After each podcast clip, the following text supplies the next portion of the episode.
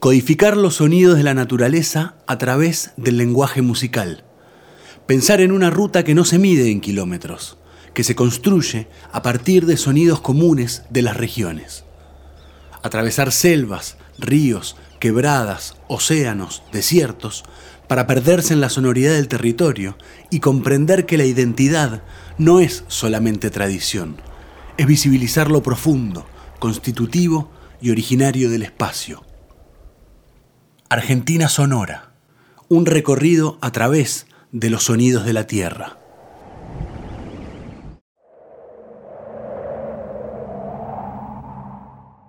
A más de 3.000 metros de altura, atravesando paisajes espectaculares formados por volcanes, salares y desiertos de todos los colores, la ruta de la Puna nos invita a descubrir otro planeta.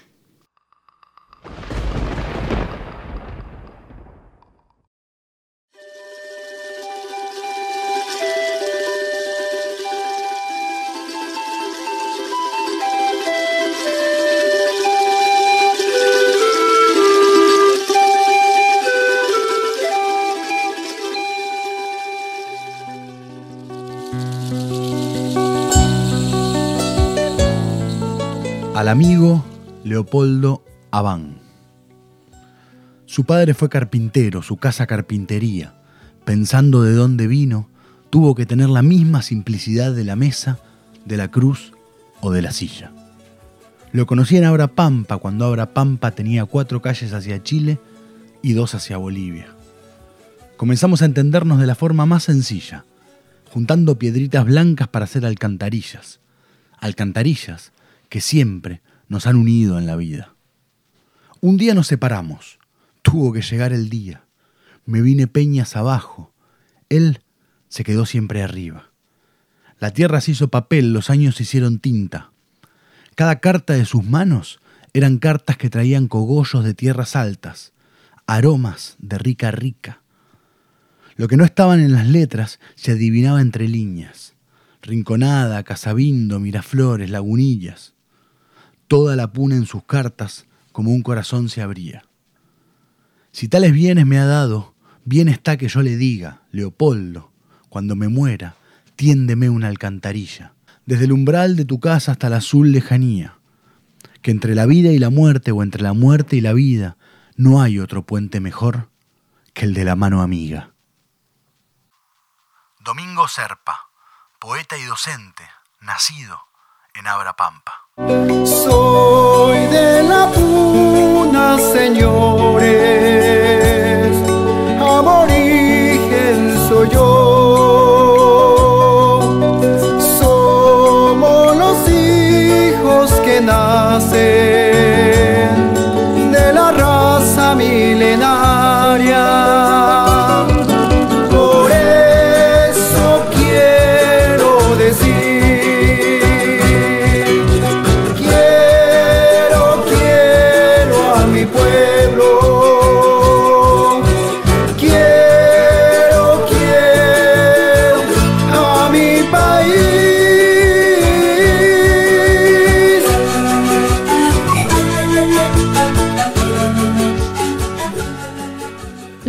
Argentina ocupa el ángulo noroeste del país. Al este se limita con la precordillera Salto-Jujeña, al oeste se extiende en la cordillera de Chile. Es más que una denominación, es una manifestación geográfica que abarca parte de Jujuy, de Salta y de Catamarca. El desierto predomina en este territorio que enriquece la mirada por su colorido y su festividad. Abundan también las salinas y la vida vegetal suele ser escasa, sobre todo en las zonas más norteñas como lo son Jujuy y Salta. Las condiciones climáticas inciden sustancialmente en la vegetación, donde la falta casi absoluta de lluvias determina un tapiz vegetal con arbustos y hierbas. En algunas zonas se trata de suelos sin cobertura vegetal. La fauna más representativa incluye vicunias y guanacos y su variedad doméstica la llama. Además, hay roedores como chinchillones, chinchillas, cuises y ratones. Las aves más comunes son el suri o niandú petizo, cóndor andino, flamencos y aves caminadoras.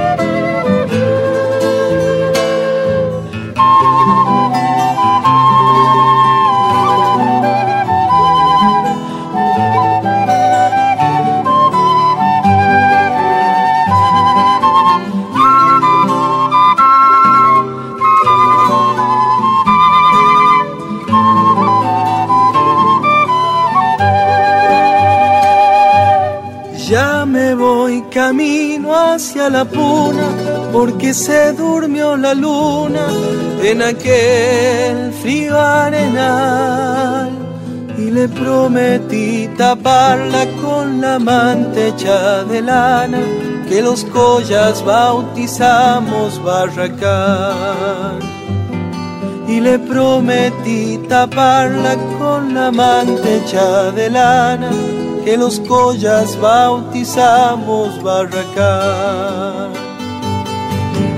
Que la luna abajo del cielo porque quiere ver al dueño de su ardiente corazón. Dicen que es el Dios de las vicuñas, de pastores y rebaños que transita la región.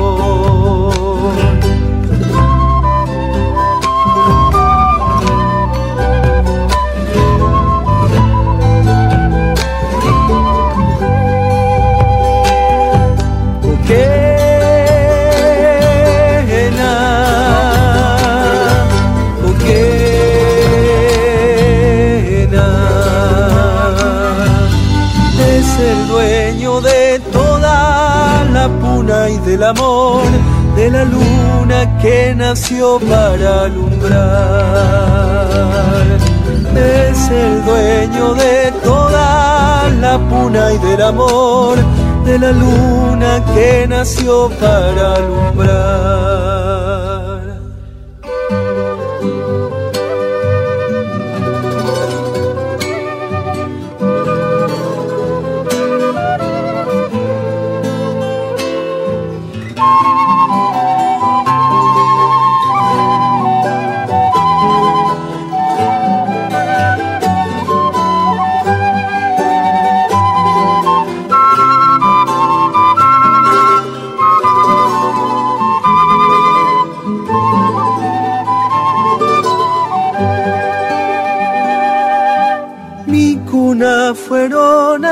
Aquellas pircas que quedaron olvidadas cerquita del aguilar. Yo nací minero allá en Tres Cruces, en Pirquitas, pan de azúcar, la verdad que me olvidé. Yo nací minero allá en Tres Cruces, en Pirquitas, pan de azúcar, la verdad que me olvidé. Se termina la dura semana y yo sé bien que mañana no tengo que madrugar. Pero al despertar pediré al Dios puneño que la luna alumbre siempre, siempre más.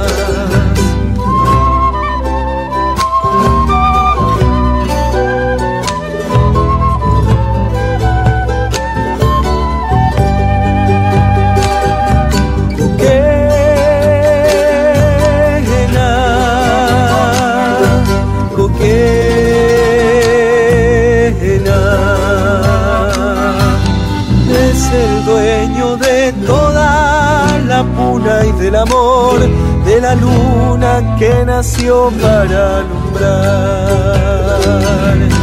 Es el dueño de toda la puna y del amor de la luna que nació para alumbrar. La la y la y la la la.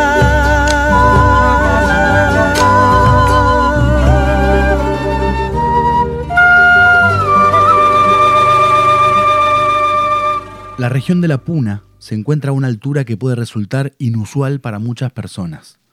Si empezamos a recorrerla por el trazado que propone la Ruta Nacional 40, veremos que, a partir de la cuesta del Miranda, en La Rioja, alcanzaremos una altura de 2.040 metros sobre el nivel del mar. El punto más alto se encuentra en Abra de la Cay, en la provincia de Salta, donde se llega a una altura total de 4.895 metros que será el punto de entrada a la puna jujeña, que se desarrolla entre los 3.000 y los 4.000 metros. A partir de los 2.000 metros, suele empezar a darse el llamado mal de montaña o soroche. voz quechua utilizada para referirse a esta aflicción, que implica una reducción en la presión atmosférica y la consecuente falta de oxígeno. Esto redunda en la necesidad de movimientos más lentos para poder desplazarse con una mejor administración del oxígeno, pero también la utilización de algunos complementos que ayudan a reducir o evitar este mal, por ejemplo, la hoja de coca. Durante siglos, la coca fue considerada como una planta milagrosa dotada de virtudes extraordinarias, hasta que los occidentales extrajeron de la planta la cocaína, y allí la panacea se transformó en un arma fatal. Según una profecía andina, la hoja de coca representa para los indígenas la fuerza, la vida, es un alimento espiritual que les permite entrar en contacto con sus divinidades, Apus, Achachilas, Tata Inti, Mamaquilla, Pachamama, mientras que para sus enemigos la coca es una causa de locura y de dependencia. Cuando los españoles conquistaron las sociedades andinas, vieron que la coca era cultivada y le atribuían poderes mágicos. Ella estaba íntimamente ligada a las costumbres religiosas de las poblaciones nativas. Según las leyendas transmitidas de generación en generación, Manco Cápac, el escogido, hijo del dios Sol, había traído la coca a los hombres del altiplano. Sus hojas servían como ofrendas a los dioses de la naturaleza.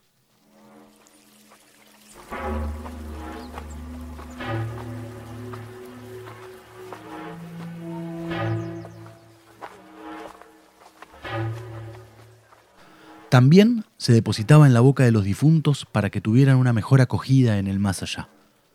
El uso de la coca en este contexto místico religioso se generalizó muy rápidamente durante la época de la conquista.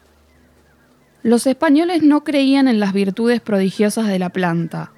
Sospechaban que se trataba de una obra del demonio por el rol primordial que tenía en las ceremonias religiosas de las poblaciones vencidas un consejo reunido en Lima prohibió su consumo terminantemente, puesto que era considerado como una costumbre pagana y un pecado. Pero los españoles cambiaron rápidamente de conducta al constatar que los indígenas no se encontraban en condiciones para ejecutar los trabajos pesados impuestos en las minas si estaban privados de coca. Entonces, decidieron distribuirles las hojas unas tres o cuatro veces al día. También se les permitía unas pequeñas pausas para que las masticaran, acullicaran, su preciosa panacea de hojas verdes. Hasta nuestros días, la coca ha conservado su importancia en las poblaciones indígenas y se encuentra todavía rasgos de la veneración religiosa de la cual fue el objeto. De la misma manera, su poder curativo y alimenticio fue científicamente comprobado. La coca fue utilizada por los occidentales como base para la fabricación de la cocaína convirtiéndose en una estrategia económica e incluso geopolítica.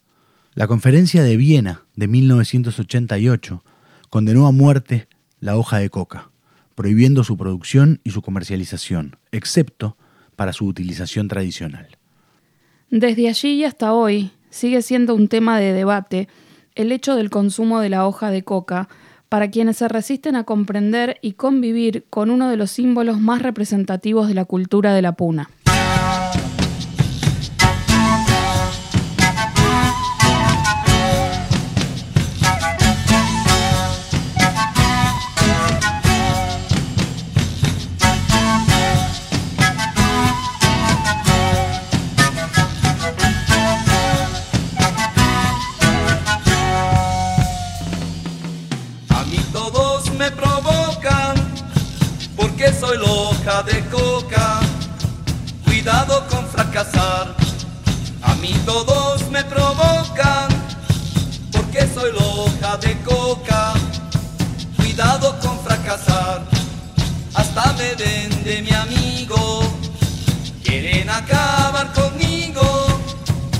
No me voy a dejar.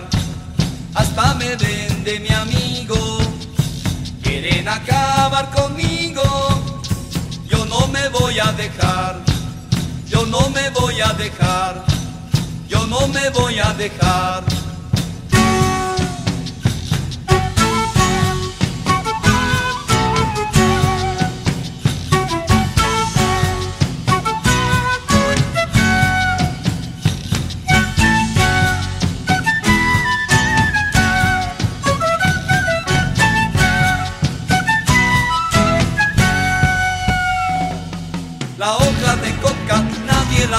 Porque ella es nativa y a todos estima, ya no me van a pisar.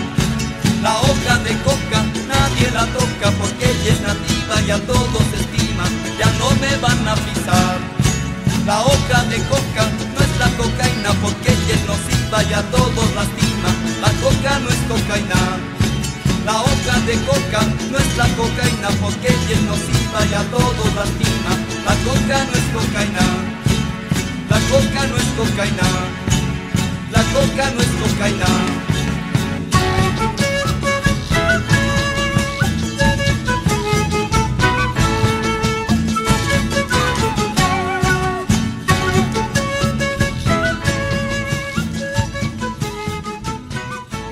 Antes de la llegada de los españoles, la Puna estaba habitada por diferentes grupos étnicos.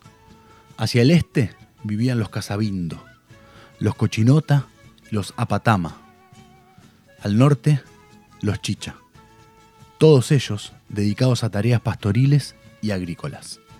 Hacia el sur, próximos a la quebrada de Humahuaca, se situaban los grupos designados genéricamente como Omahuaca. La mayor cantidad de población se concentraba en el borde oriental. Los naturales de la Puna podrían ser parcialidades desprendidas de los grupos que habitaban la Puna boliviana, que conservaron una situación más o menos autónoma.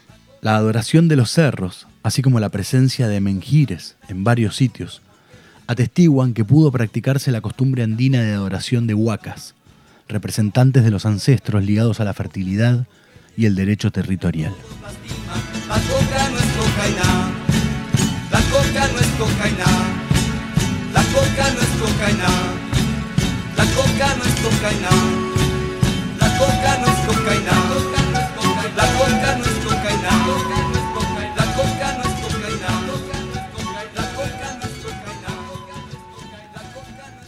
Las actividades económicas desarrolladas por estos pobladores en las diferentes zonas de la Puna tienen una conexión directa con los elementos de la naturaleza a quienes ellos atribuían buenas y malas cosechas, entre otras cosas. Por supuesto que, a partir de estas prácticas surgen mitos y leyendas que perduran por aquellos lares hasta nuestros días. Entre ellas, la leyenda del Coquena. Cuenta la leyenda que Coquena vive entre cerros y montañas de Jujuy. Vigila y castiga a los cazadores de llamas, vicuñas y guanacos, pero si conseguís su amistad puede premiarte y proteger los animales. La cacería de las llamas, guanacos y vicuñas es muy común ya que muchos buscan obtener la carne de estos animales y además su pelaje, por ser muy cotizado. Es cierto que con tan solo un ejemplar se puede alimentar a toda una familia y que para conseguir su piel no es necesario matarlos, pero hay muchos que prefieren hacerlo, ya que así es más fácil obtener su lana. Otros animales no corren una suerte distinta al ser sometidos a la carga. Muchas veces los arrieros le generan lesiones, fracturas en las patas o simplemente los dejan morir por las arduas horas de trabajo. La leyenda de la coquena, fragmento. Cazando vicuñas anduve en los cerros.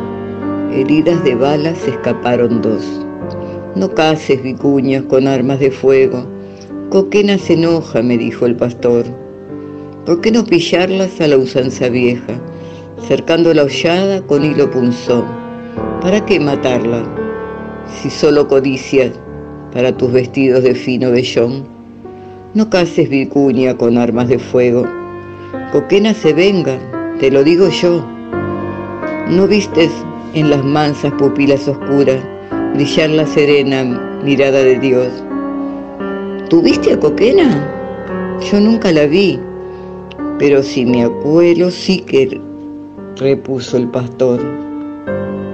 Una vez oírle silbar solamente, en un, unos tolares como una oración, coquenes enano, de vicuña llena, sombrero, escarpines, casaca y calzón, gasta diminutas hojas de los duendes y dice que es de cholo la cara de Dios. De todo ganado que pase en los cerros, coquenes oculto, celoso pastor. Si ves a lo lejos moverse las tropas, es porque invisible las arrea Dios. Y es Él quien se roba de noche la llama, cuando con exceso las carga el patrón. Juan Carlos Zavala. Estos daños no son indiferentes para el ser que se encarga de proteger la fauna de la zona. Esta criatura vela por el bienestar de los camélidos andinos y tiene el poder de devolver a quienes cazan y maltratan todo el sufrimiento causado. Se llama a sí mismo el cazador puneño, el coquena, y se encarga de enseñar a quienes practican la caza que no deben hacerla, y mucho menos con armas de fuego.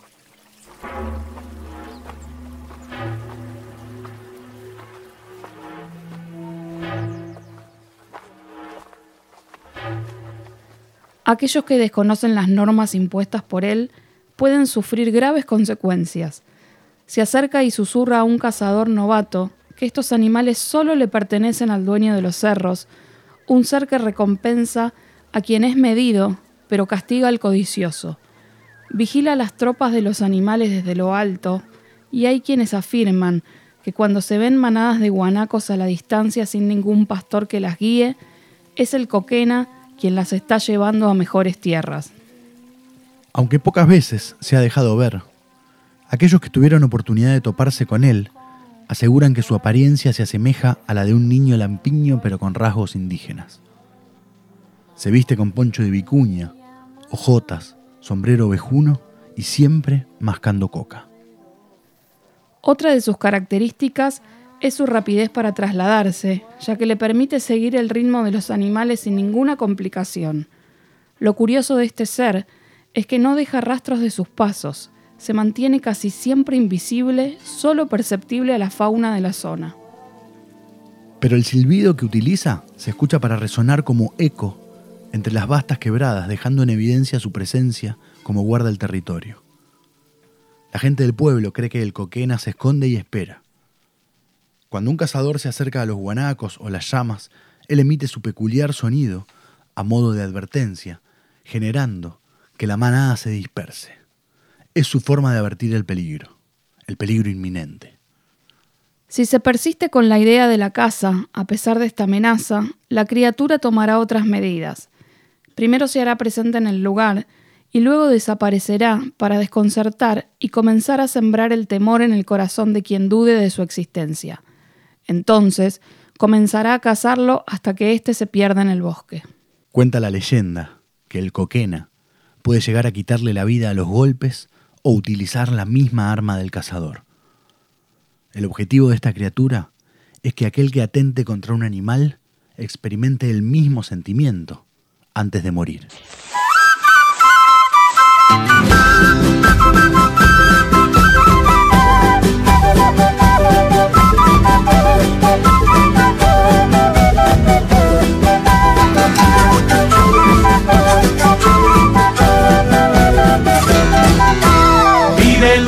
Los más altos y el protector de la puna, ropita, lana y vicuña, rompe las armas de fuego, cara chiquita y ocultas, guarda la plata y el oro, aunque su eterno tesoro suene en la piel del guanaco, al cazador de la puna,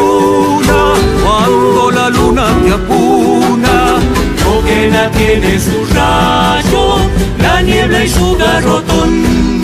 Coquena, quena con pena, toda la puna de cuidar. Desde los cerros mucho más alto, chorrito blanco has de vigilar. Coquena, quena con pena, toda la puna has de cuidar. Desde los cerros mucho más alto, chorrito de vigilar. Peticito y sombrero, camina ligero. Es dueño ancestral. No cases vicuñas con armas de fuego. Coquena las venga, te lo digo yo. No viste en sus mansas pupilas oscuras brillar la serena mirada de Dios.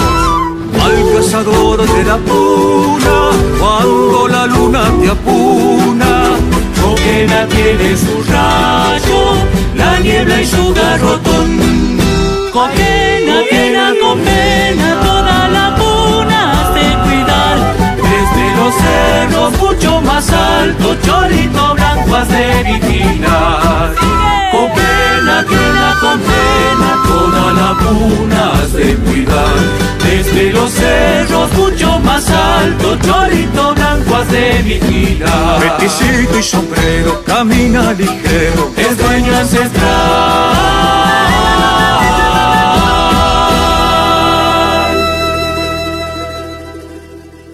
Condiciones geográficas hostiles que hacen que esta geografía no sea habitable para cualquiera. Como casi todos los territorios, no se han convertido en grandes urbes por las características del suelo y su distancia de la centralidad del país. Esconde grandes tesoros naturales que, desde hace unos años ya, exponen las condiciones de vida de sus habitantes a potenciales explotaciones de grandes empresas mineras. La Puna es tierra de paisajes increíbles, al punto de parecer irreales. Será menester mantener intacto este realismo mágico natural. Argentina Sonora. Un recorrido a través de los sonidos de la tierra.